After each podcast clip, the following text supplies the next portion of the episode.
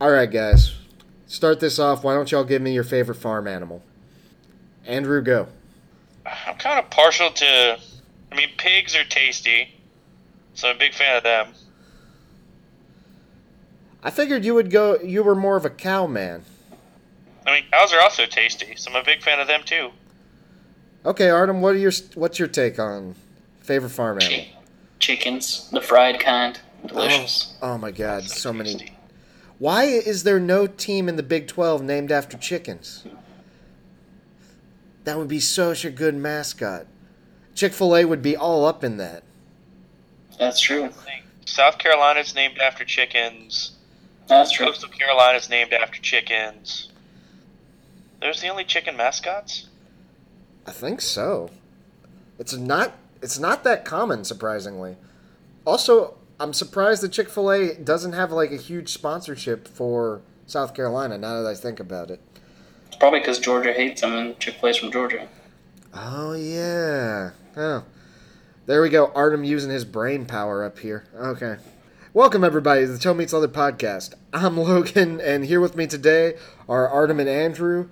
This week we're talking about the. Uh, I would consider them the startup band of the Power Five. You know how it is when you go to a concert. You're really there for the headliner. And they've got those two bands that play before. The one right before the headliner is pretty good, but then they got the other band, and you're just like, yeah, I could skip them. I mean, I know they got those two songs, Texas and Oklahoma, that are pretty good, but for the most part, I could ignore everything about them. And that's what the Big 12 is to me. So, so we're, this week we're going to talk, since we need to start off our football talk somewhere, we're going to start off with the Big 12. Uh, honestly, there's been a lot of moves coaching wise this into the season, uh, in the off season. Les Miles, a lot of big talk about him. Before we get into the schools themselves, uh, Andrew, do you have anything in particular that you're excited about coming out of the Big 12 this year? Uh, the offense are always fun to watch. They're teams that are going to put up a lot of points. They're teams that are going to break a lot of records. Oklahoma State, it doesn't really seem to matter who's at quarterback. They throw for 5,000 yards a game. You know, Oklahoma's been really, really good for the second year in a row. They've got to replace a Heisman winning quarterback, but, you know, they really haven't missed a beat offensively. And then it's really kind of been interesting to see Tom Herman's Ohio State offense at Texas and just kind of what he's been able to do and how that works. And then uh, just old school Kansas State play good defense and run the ball. TCU extent too play good defense and run the ball. And then Artem, of course, I know your favorite team is in the Big 12 in Texas. Uh, who are you going to be pulling up Toronto against this year? Uh, who are you going to be cheering to get injured? Everybody.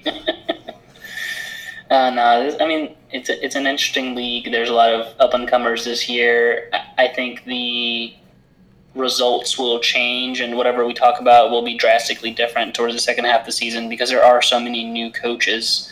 Um, those teams will have to evolve and try to win games. So we'll see. I think the first half of the season is going to go really bad for a lot of these teams. Well, with that in mind, let's get started with a uh, team that has not really had a. You know, you mentioned how it's going to be rough for the first half for some teams. Uh, this team has had a rough every half for pretty much their entire career. Kansas, who honestly probably makes more money than seven tenths of the rest of the league uh, for totally different reasons than football. Uh, they've recently they've recently been taken over by Les Miles at the coaching position, and so we know the grass is going to be fresh out there.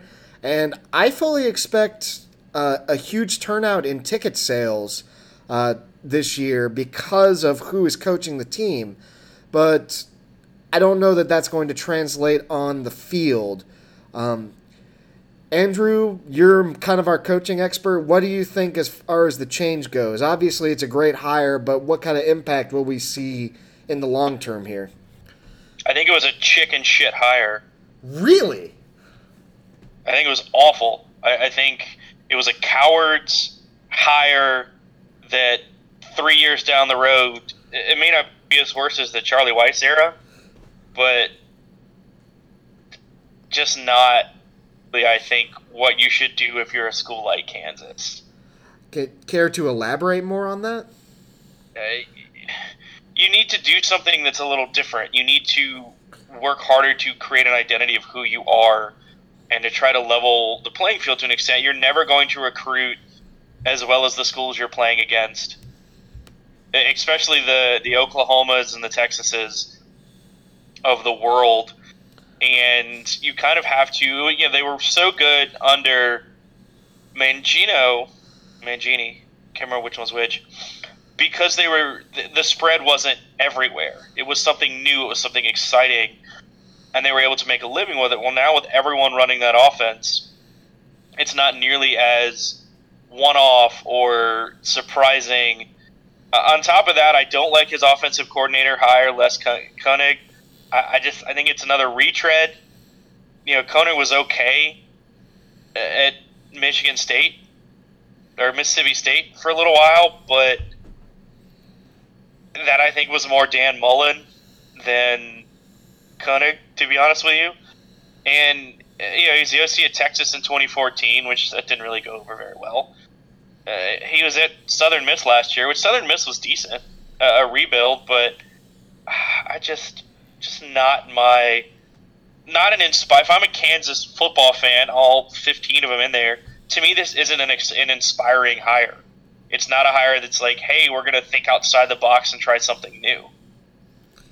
Interesting take, because I think a lot of people are pretty high on the hire. Artem, do you agree with Andrew about this? Uh, not really, honestly. Um, I think I think Andrew's mentality is very similar to what he had as feedback when A and M was trying to hire Jimbo Fisher, and it was there's no way in hell he's coming over there, and it happened anyway. Um, it might be a chicken shit hire, but I think it's a good time for that type of chicken shit hire.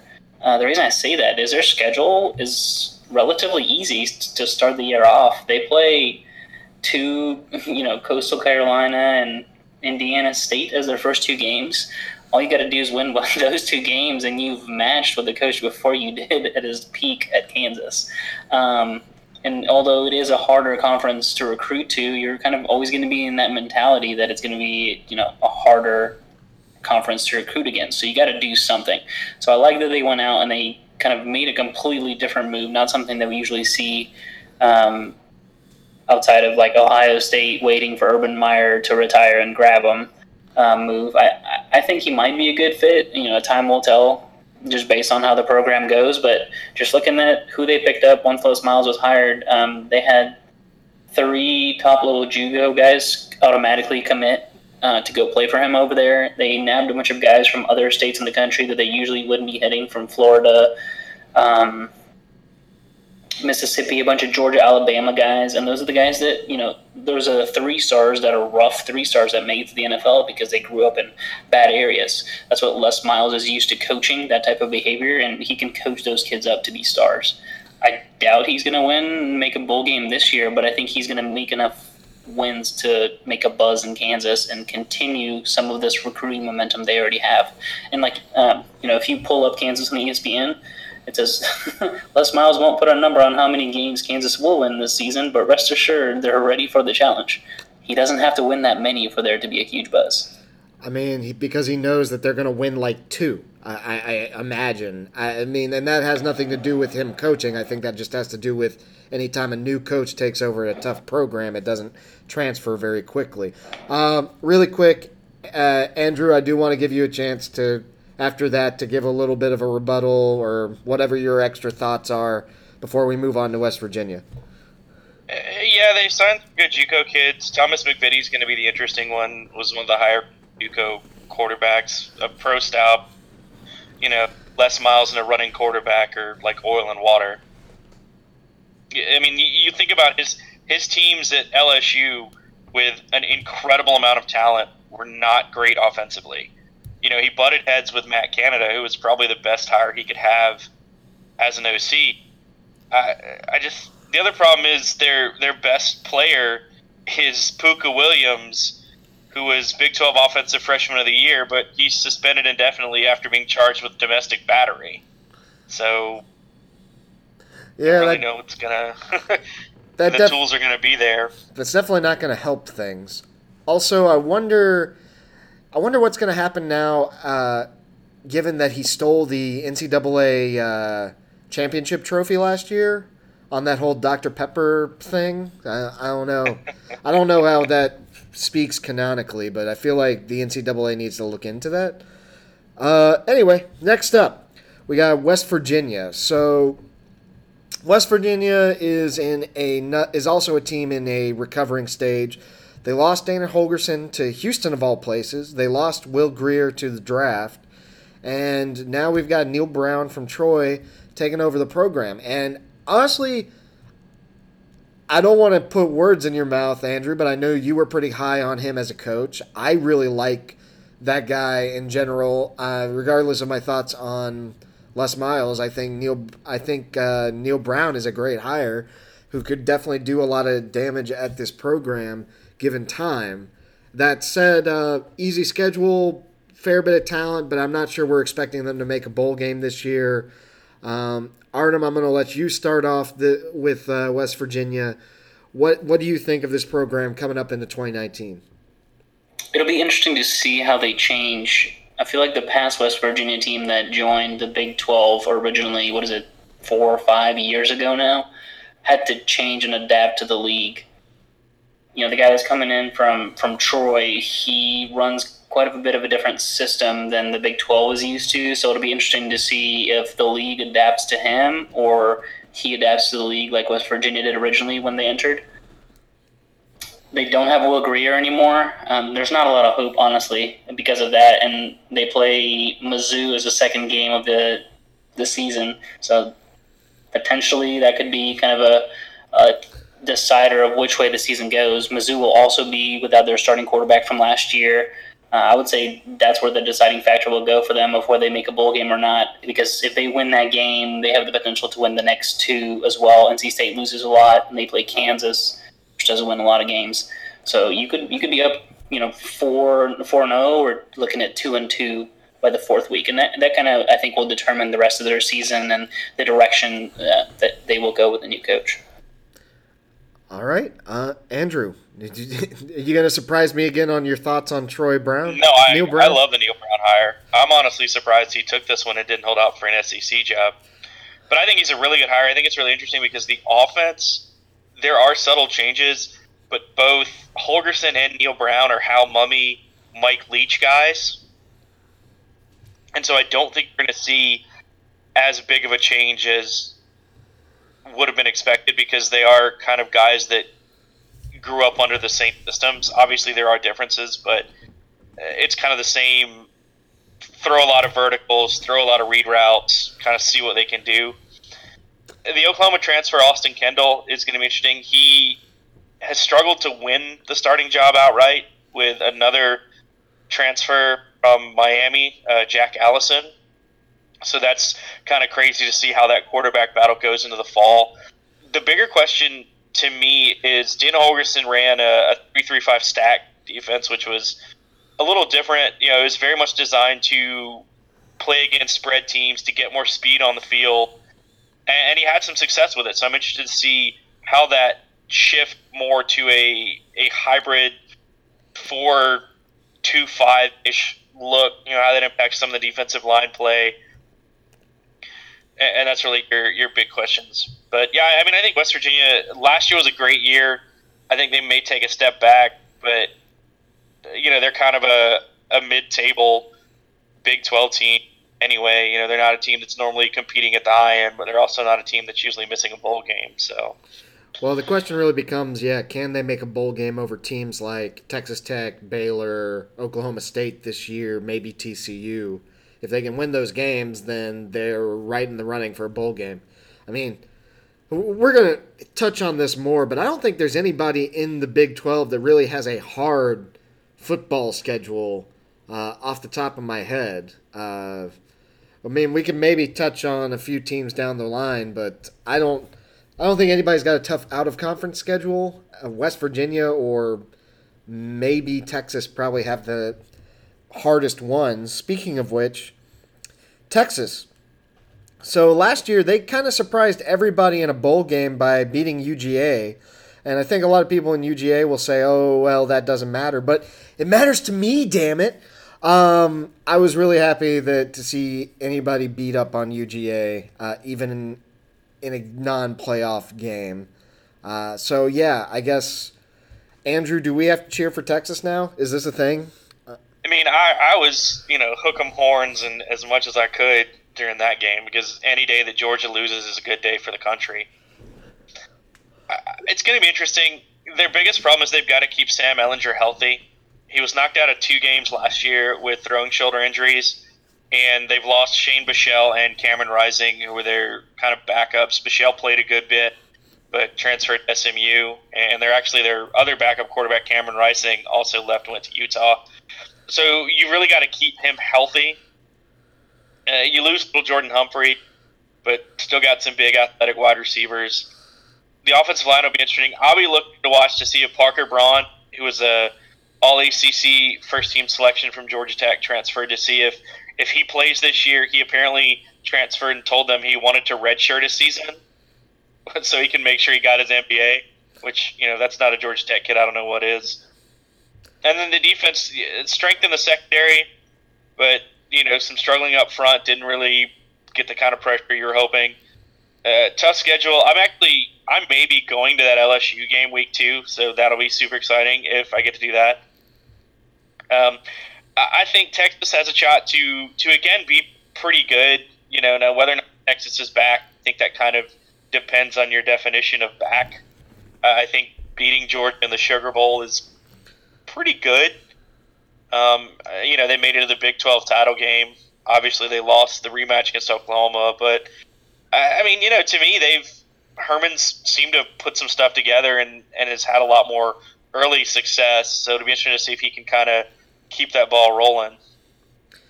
Okay, and uh, Artem, I'm going to go to you. I'm going to expect you to keep your emotions contained.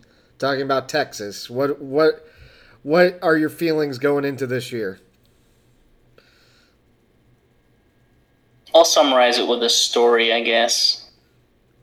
You know, back in back in what one two decades ago, a little bit over one decade ago, Texas was kind of the what they called the flagship University of Texas, and they were the big school that everybody wanted to go to. They had Mack Brown, and Mack Brown was well respected. If he came to watch you as a kid and gave you a scholarship, so did everybody else across the country now they have this child of a coach down there, and when recruits come to camp, they mock the school while they're trying to take a picture with the coach.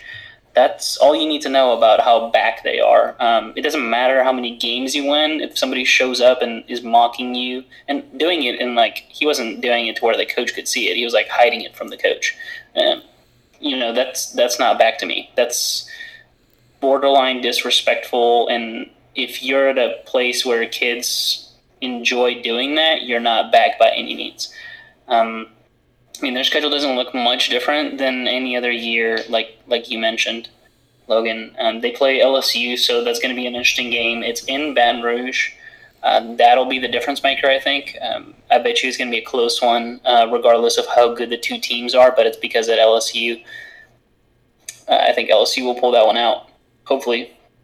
But um, I mean, Andrew kind of hit the nail on the head. It depends where Sam Ehlinger goes. They don't have any experienced quarterbacks behind him, so if he's out, they're not making a bowl game, depending on how early he's out. They do play Oklahoma again in October, and that can kind of decide where their season goes. They've played uh, Texas Tech and Baylor um, as their last two teams the last couple years, and those have been some pretty big games, although they weren't expected to be. They were one score games for both of them. So it'll be interesting to see how I think it's Matt Rhule's third year coming up. So how he's built up that program and they're consistently winning more and more, and this will be the end of his third season. It'll be interesting to see how that Matt Rhule season three team holds up against Texas, uh, and if they're they've improved enough with their what juniors seniors now playing, uh, and if it's enough to beat them. But at the same time, you got Texas Tech, so Texas Tech's got you know Matt Wells as the new coach. Uh, it'll be his last game as well, and it'll be interesting to see how far that team's advanced. Usually they give him a hard time, so I look forward to watching that again. All right, so also they lost Texas lost their top recruit who enrolled early at USC, spent two weeks at USC, transferred to Texas, spent the entire spring ball there, and now is transferring back to USC because the coaches lied to him and told him he's going to have to get redshirted. So that's their most talented recruit from this past year. So, uh, thank you to our weather reporter, Artem, who would be glad to tell you that it is always raining over Austin, Texas. Thanks, thanks for that, Artem. Um, all right, moving on.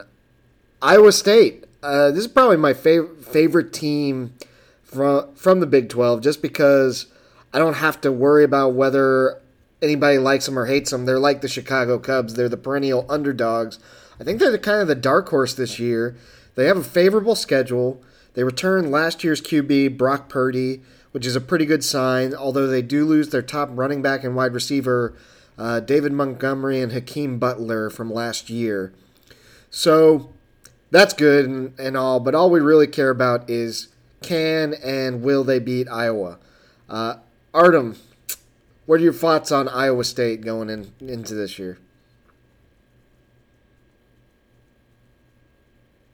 you know, not really much to talk about there. Uh, Andrew said it earlier. Most of the recruiting goes to Oklahoma and Texas, and even though there's a lot of hype around Iowa State, you really haven't seen more of those four stars or really any five stars go to Iowa State, which is you need that game changer um, to come out and play for you like that to give you a little bit more hype and give you those big recruiting classes. Um, they're recruiting relatively okay, but they're not at a high level where you would need to be to be in the conversation for top two, top three, or Big 12 champion. They have been given a lot of trouble to the rest of the schools, so it'll be really interesting to see how. I think it's his third or fourth year also um, with Brock Purdy back to see what they can do there.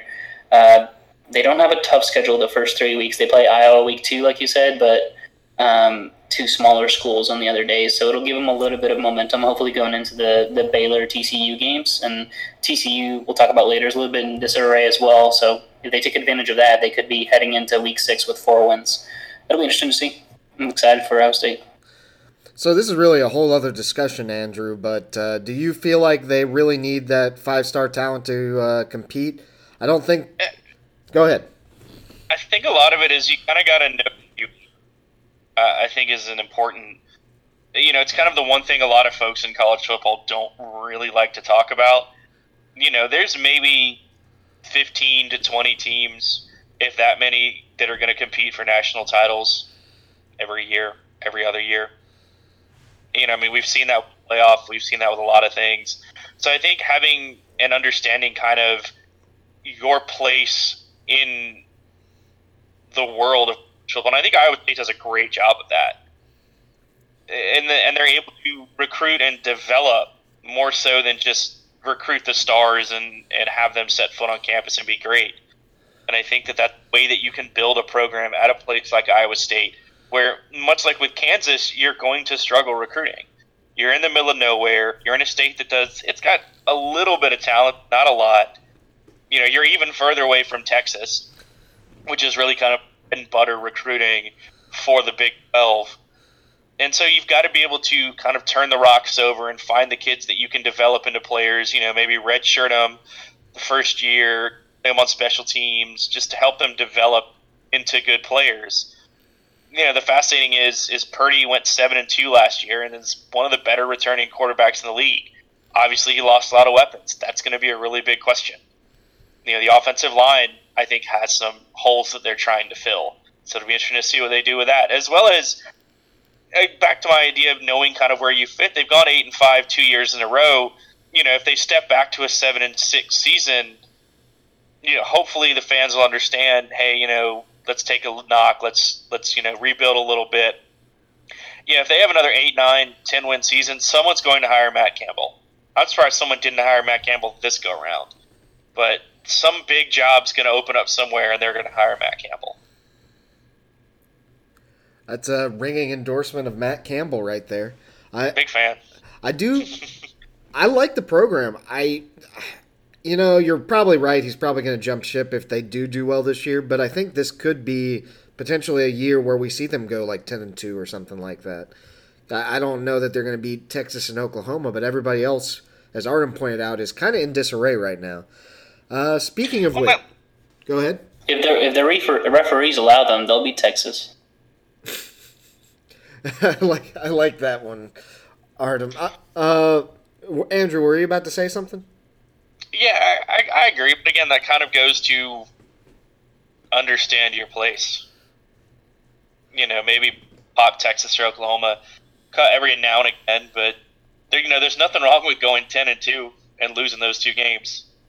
to be fair, if you're crossing the plane for a touchdown and the camera shows it, they should overrule the referee saying it's a fumble, regardless of what your place is. We we get it, Artem. We get it. You hate Texas. Twice in two years, I can show you film. He's just mad that they have a more recent national title than A&M. Oof! Don't. Why'd you even Nah. bring that up? Don't care about that. You don't you don't care about national titles. I don't care about being compared to a tier four program as a tier two program. Andrew, why do you even care? You're not a Texas fan. Sometimes delusion is hilarious. All right, I'm gonna I'm gonna move us on. Uh, so TCU, the Horn Frogs have, uh, which by the way, are they the only Horn Frog mascot? Since we were talking about mascots earlier, I think they are, right? Are there, can I? Um, UAB is the Blazers. That's a dragon. That's a reptile. Wait, are dragons reptiles? Oh, God, I don't know. I I don't think know. so.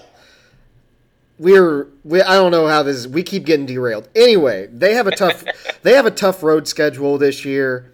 I don't know what you guys think about Purdue, but they've also got to go to Iowa State, Kansas State, Oklahoma State, Texas Tech, and Oklahoma, of course. Uh, so, Artem, I think we're gonna let you talk about this in a second, given the the kind of chaos that's going on with them uh, as far as losing players. But do they have the talent to be a contender like they have been in the pe- previous years.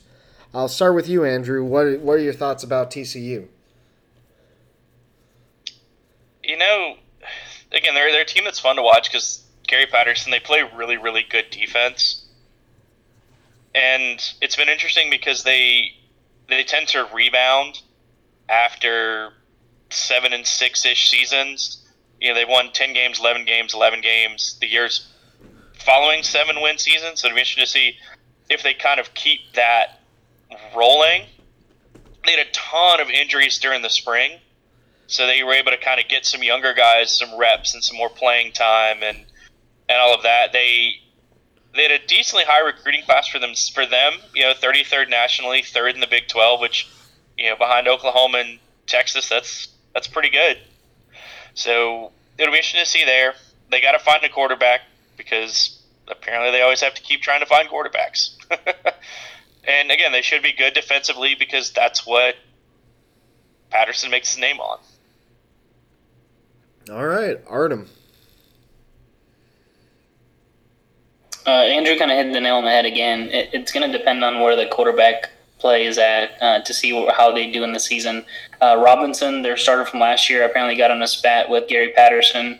Um, I think over the offseason or close to the end of the season and got replaced. So the guy they have starting is a redshirt senior, but he's been passed over by everybody. So the only reason he's playing is they really don't have a better option. His backup is a guy named Justin Rogers who tore, I think, every single possible ligament in his knee at one point, and now has um, I don't remember what this the syndrome's called, but it's like your foot doesn't really listen to you as well. So he's the What the, backup. what Um, the fuck is that thing? Holy shit! So like the foot like thinks on its own. He like he can't fully control it, and it's his uh, what do you call? I guess his plant foot, the foot he steps forward that he throws. Sometimes he can't do it all the way, which I guess takes away power and accuracy out of his throws. Um, I'm sorry, I thought you were like talking about the foot had its mind of its own, and it was like some kind of horror movie where the foot was like killing people without him knowing about it.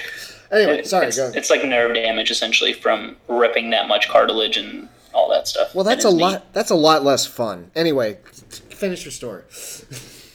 Well, he's the backup, so that's what you got to look forward to. If he's the backup and your starter is a senior who's been in the program the whole time but didn't get enough reps because people were ahead of him, it's going to depend on that senior if anybody else steps up. Fair Their enough. defense will give them a chance, but uh, it'll depend on how many offensive points they can put up. Yeah, and then of course all the injuries play a factor too. So I'm not huge on TCU this year, but time will tell. I mean, they've, as Andrew pointed out, they do tend to bounce back after tough seasons. Uh, next up, Kansas State had a big loss. Uh, Bill Snyder retired, which I'm not around that campus, but I can only imagine that it's kind of like if Queen Elizabeth died, you would just be like, "What happened?" Everybody's walking around like a ghost, just kind of like deflated. But uh, yeah, uh, with that in mind, they got a new coach, they got a new system. Uh, they're still pulling JUCOs like they were before. Uh, Artem, what what's Kansas State's outlook going into this season? It's not too bad. They have a lot of seniors and uh, juniors essentially starting out. I think the only freshman on the roster that's in the depth chart is a wide receiver, so that's a good outlook. And even if you're coming in with a new system, uh, which Andrew's going to correct me, but I believe Klieman runs uh, semi-pro style offense. Um, you got a bunch of guys who have a lot of experience, and they have they don't have you know kids that are out of high school bodies; they have man bodies. So they're going to be able to put up a fight. Uh, it just depends on how quickly they catch up and learn learn the system fully. And they have a couple smaller games to start out, and then they hit Mississippi State, Oklahoma State. Um, yeah, it'll depend on how much they can learn in those first two games. If they catch they catch on quick, they'll they'll make a bowl game at least, and might be you know third or fourth in the conference. I mean, they Kansas State just does have this tendency to go like eight and four out of nowhere. Uh, I think we've talked about this before, but Andrew, uh, what what are your thoughts on Kansas State going into this year? So this is the second time that Bill Snyder retired. Yeah, I can tell you're looking at notes just to make sure he hasn't retired like a third time. Yeah. No, so when he retired the first time, they hired Ron Prince, and he went seven and six, five and seven, five and seven, before Snyder was like, "You know what? I think I'm going to come back." and so I like the Klieman hire. I think he's a great fit for what he did at North Dakota State. You know, again, a, a place that's going to struggle recruiting, that's kind of off on its lonesome in the middle of nowhere, but is able to develop and build players and, have a lot of success. He he's a he's going to do what Kansas State wants to do: run the ball, play good defense. You know, everyone says that, but that's that's kind of their that's what they did. You know, they were they were masters of the the shuffle A gap power.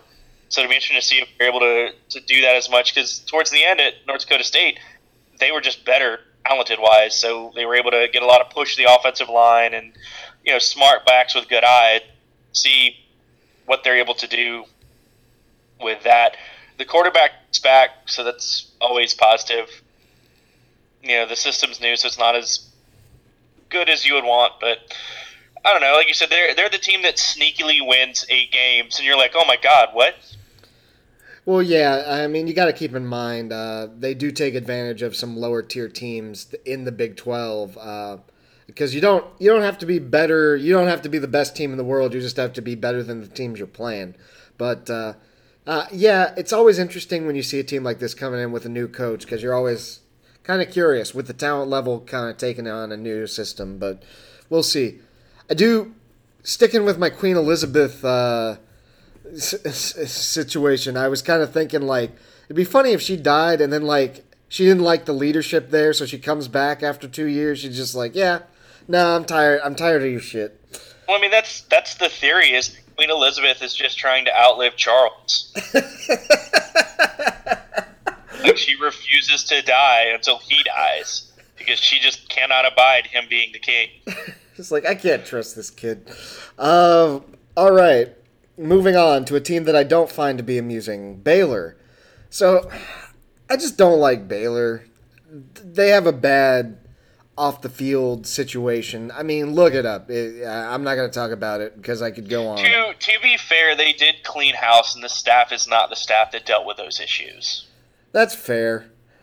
I guess I guess my thing is uh, they have bounced back. They cleaned house. They've done a lot better. They've bounced back, and they've made a bowl game the past two years.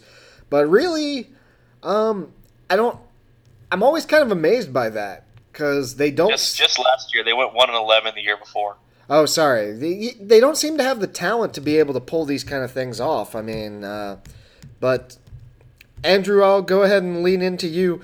What are your thoughts on Baylor this year, knowing the talent level? And this is, I think, correct me if I'm wrong, the third year with this head coach? Yeah, it's Matt Rhule's third year. I really like Matt Rule as a coach.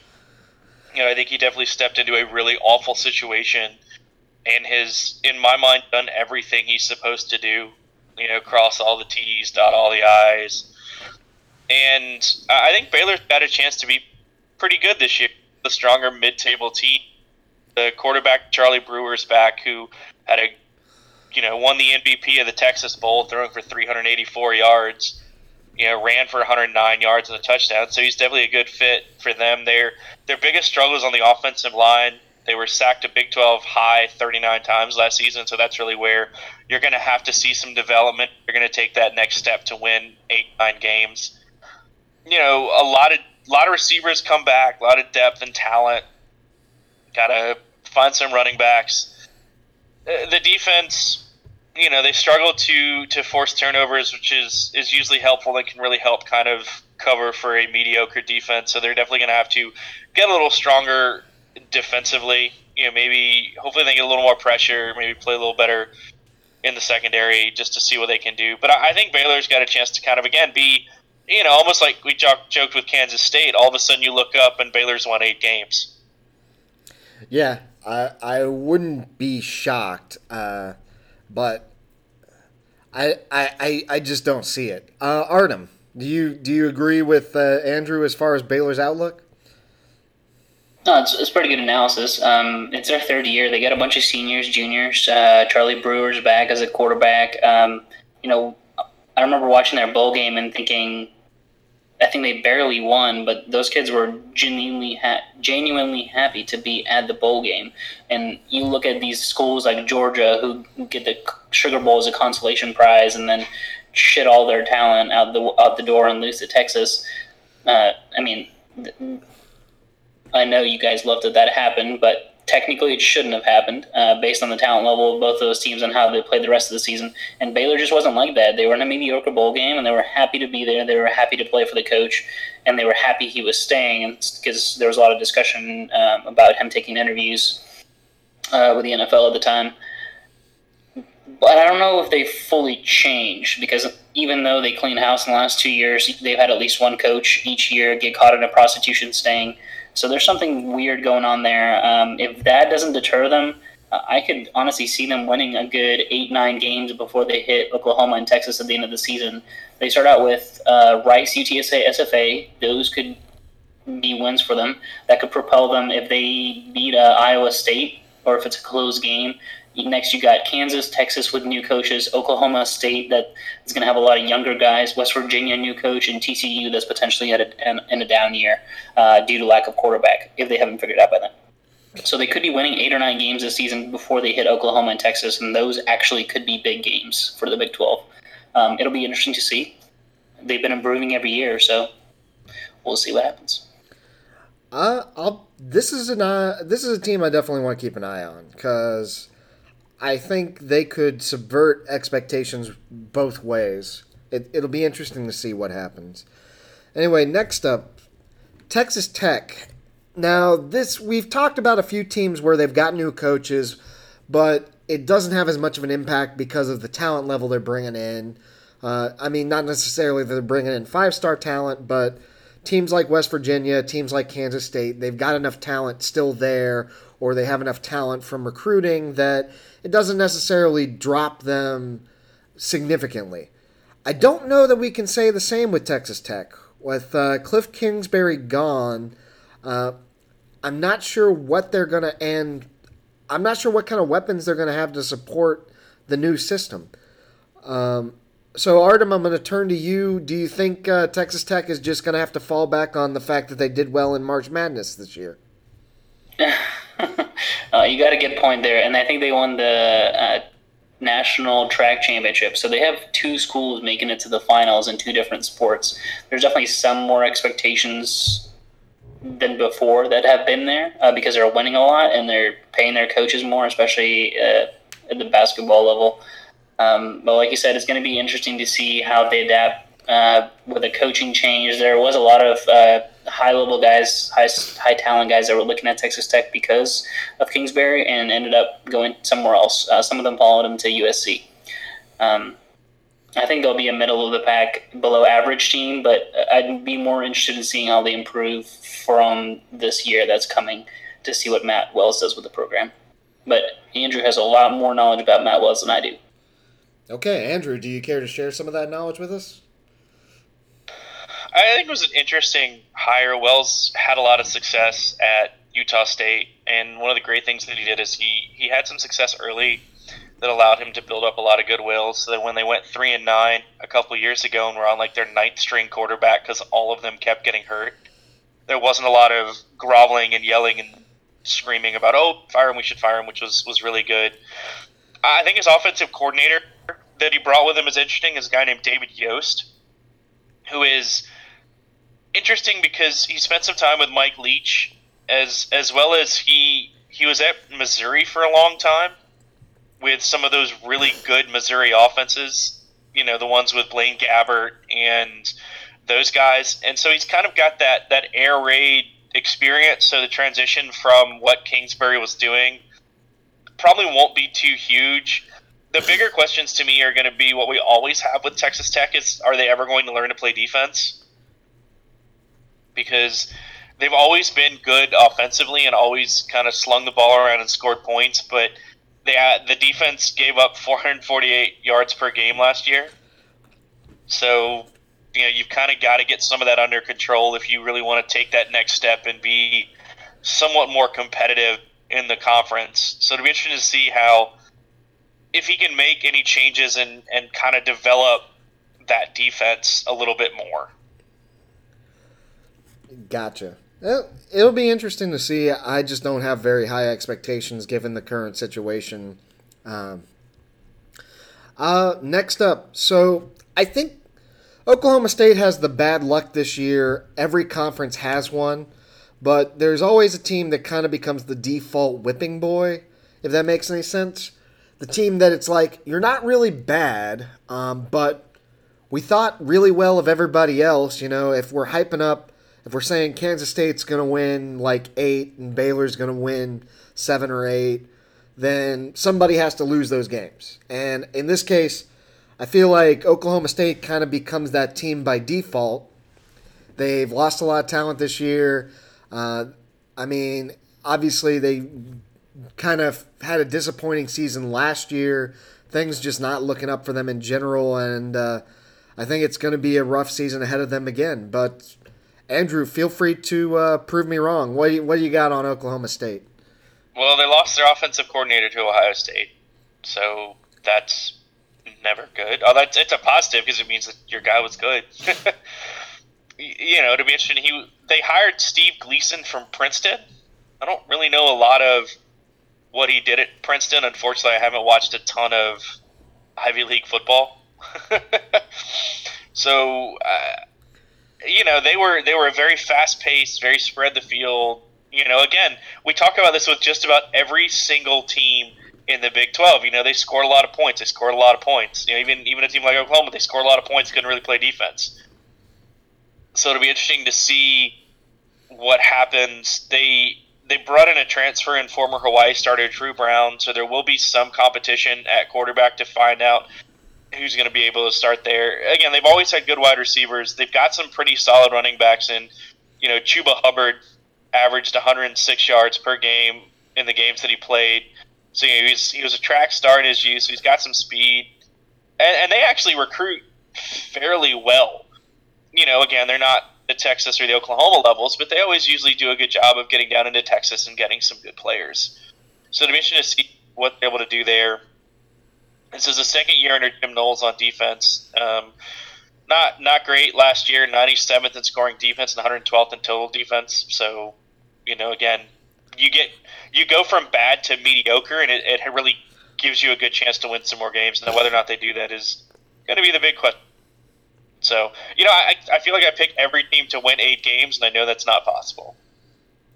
Yeah, I mean that's just the that's the problem. like, I think uh, uh, I, I I wish I could say that there was a that they would also win eight games because I like uh, I like Oklahoma State more than I like Oklahoma. But fact of the matter is that's just kind of way the way it plays out. The problem is Mike Gundy needs to bring back the mullet. Oh, is that the problem? I was One gonna. I was gonna say they need to stop losing to Central Michigan. That was the right team. I mean, right?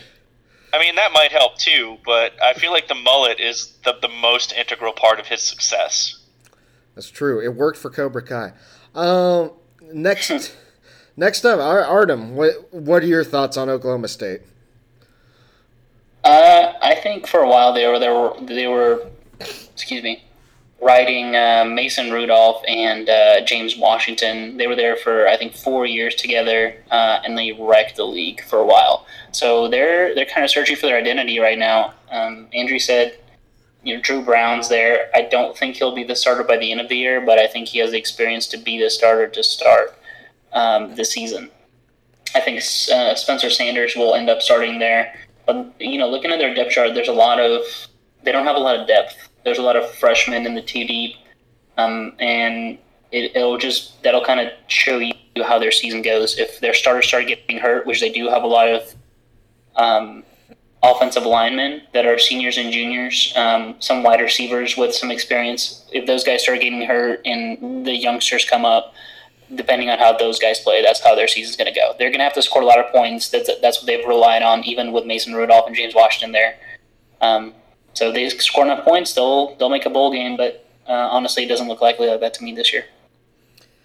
All right, fair enough. Uh, and with that in mind, let's wrap up the Big 12 with the uh, team that has kind of defined it over the past three, five years or so Oklahoma. So, obviously, Oklahoma's kind of been the team that makes it to the playoff and then loses in terrible or dramatic fashion. Uh, this year, they've got Jalen Hurts taking over for uh, Kyler Murray, was a Heisman quarterback. I'm not a huge fan of Jalen because the last time I saw him be a true starter at quarterback, he was kind of like um, he's kind of like an emu. In that, when you think of a bird, you don't really think of an emu. Emus are more of a running kind of bird.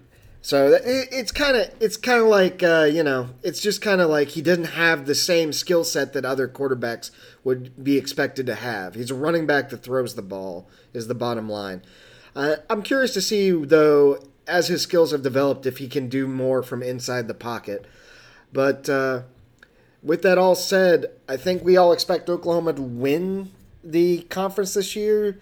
Artem, should we be looking out for anything on defense or offense from them? Yeah, also expect them to lose their first game to Houston. Um, I think you're haven't full. watched. Sorry. I think you're full of it. I mean, I'm just looking at their depth and who they have, and I know Houston is going to put up a lot of points, and Oklahoma's not able to stop that. I think you gave them too much credit early on to say they had any sort of dramatic game, because that Alabama game was Alabama just gave up playing and said just run the clock out the second half. So they let Kyler Murray run around and waste time and score some points. But enough of that. Um, when you look at their depth chart, they lost quite a bit of talent. They their running back is hurt, so their starter is a sophomore that I don't, I don't think I've seen his name in the game before. Uh, their offensive line, pretty much almost everybody got drafted, I believe. I, I, I remember four guys going in the draft. So these are going to be guys that don't have a lot of experience potentially because Big 12 games go to the end. Um, even if you are Oklahoma, you start scoring and putting up those points or continue putting up those points through the fourth quarter while the other team stops. So they end up winning by, you know, two or three touchdowns, but most of that is in the second half. Um, they do have a lot of wide receiver talent, so they're going to be putting up quite a bit of points, but the number of points is going to depend on the chemistry that Jalen Hurts has with those wide receivers and the amount of time that that offensive line gives them. Um, I think Texas has moved to a 3 4. Oklahoma seems to be playing a lot of 3 4. I'm not sure if they fired their defensive coordinator or who they hired, but they may, they may be shifting. Um, but a lot of those teams, uh, like Andrew mentioned, either play a, a 4 2 5 or a, a 3 4 front with four linebackers. And um, honestly, that's a lot of rush coming at you. And if you don't have an experienced line, uh, which uh, Jalen Hurts isn't used to playing in that environment and making those risky decisions, you can drop quite a bit of games. And I honestly, I could. It's a coin flip playing uh, Houston opening day. I know you were playing at Oklahoma, but it's almost like a home game for Houston too because it's not that far out and they put up a lot of points. They have a very creative system and nothing new really, whereas Oklahoma has to break in a quarterback. Okay, uh, Andrew, do you agree with Artem's analysis? I think he definitely hit on a very important point. The offensive line is the biggest question on offense. They lost four starters from last year, so that's really going to be where they try to figure it out. They apparently won something called the Joe Moore Award, recognizing college football's most outstanding offensive line. Never heard of it before, so congratulations, Oklahoma offensive line. They won that last year or this? Like, yeah, last year. Uh, How okay. can a, an offensive line be named for one person? I don't know. It's called the Joe Moore Award. That's weird. He's actually four people. they cloned him. Gosh. Um, and Logan, that that Emu went twenty six and two as the starter at Alabama. I mean, like, I didn't say I didn't say he was a bad emu. If you ask if you ask the Australians, emus can be dangerous too. Okay, they lost a war. Uh, anyway, but yeah, I mean, the the best thing that Oklahoma did do is they brought in Alex Grinch to be their defensive coordinator. Grinch spent last year at Ohio State, but before that, he went into Washington State and made that defense respectable. And so he's got experience coordinating a defense opposite a, a fast paced, high flying offense. So I think that's really going to be where you're going to see a lot of growth for this team. I think that he's going to be able to mold them defensively and and you go from bad to mediocre and the offense stays as explosive then I think you've got a pretty good shot to be in the playoffs again. That Houston game though I do I do agree with Artem it's going to be a exciting test because Houston is going to be a very good team next year and I'm excited to see you know a big early test especially for that defense because you know they may beat Houston because I'm not sure if Houston can stop anybody but I think Houston's got a chance to match them shot for shot on offense. So that's really where that defense is going to say, okay, we're not last year's defense. We're actually pretty good this year, or you know, we roll over like a wet bag. Okay, I mean, I, again, I think I think Grinch was a great hire for them defensively. I can agree with that. I think. Uh, I guess I'm just not sure I expect as much out of uh, Houston defensively, so I don't see them actually winning that game. But it'll be a fun shootout. That's for sure. Yeah, that's I, that's what I think. I mean, I'm, I'm not sure Houston will stop anybody, especially if the Oklahoma defense is that much better. Then it won't really matter. But you know, it may be one of those fun, exciting 75 to 70 type games you see in the Big 12. Well, Houston also has a new coach named Dana Holgorsen. And a quarterback coming back from meniscus tear who apparently played really, really well to start the season last year. And D'Eriq King. Yeah, one of the things they're doing to even uh, contend with some of these bigger schools is they're realizing that Houston is a hotbed for talent, and just sticking to that. You got to stick to your guns. They've those um, kids in the city. They've also got a T Boone Pickens level booster who is pumping millions and millions of dollars into that program. That always helps. Yeah. Um, yeah, I would. I wish that we would get one of those. Well, and to be fair, Houston used to be really good, right? Like when SMU was big in the '80s I feel like yeah, they were they were one of the first kind of run and shoot teams. Um, Andre Ware won a Heisman Trophy there. Uh, David Klingler, I think, was the guy who set a ton of records. Yeah, I mean they were now were they competing for national battles? I don't really think so, but you know, I mean they were incredible offensively in the early '90s. Now here uh, we go, turning a Big Twelve uh, broadcast into a Houston one. To be to be fair, I mean, I would honestly rather talk about the American Conference than the Big 12 Conference, which is why we're kind of getting it out of the way. But we do have to sum this up, guys. So I guess to wrap up the podcast, uh, who do you think wins the conference, and do they make the playoff? So I'll start with you, Andrew. Oklahoma, and yes. Okay, Artem, same, same thoughts. Man, that's actually a tough question because I don't think Texas is going to be as good this year as they were last year. They lost quite a bit of experience, even though it didn't get drafted. But I also don't think Oklahoma's going to do as well. I think they're going to drop a few games. Um, to my disarray and dismay, I think Texas is going to win, and they will not make the playoff. They'll have too many losses. All right, fair enough. I'm going to say that Oklahoma will win it, but they will not make the playoff. Cuz I do I do feel like Artem that they are going to drop a few games somewhere along the line this year. Anyway, all right, guys, that's going to wrap us up for the night. Thanks for joining me, and uh, to our listeners, thanks for tuning in. Uh, you can always you reach us out to us at toemeatleather at gmail.com or shoot us a twit at Twitter at uh, toemeatleather. Uh, and uh, as always, y'all have a good rest of your nights. Bye, everybody.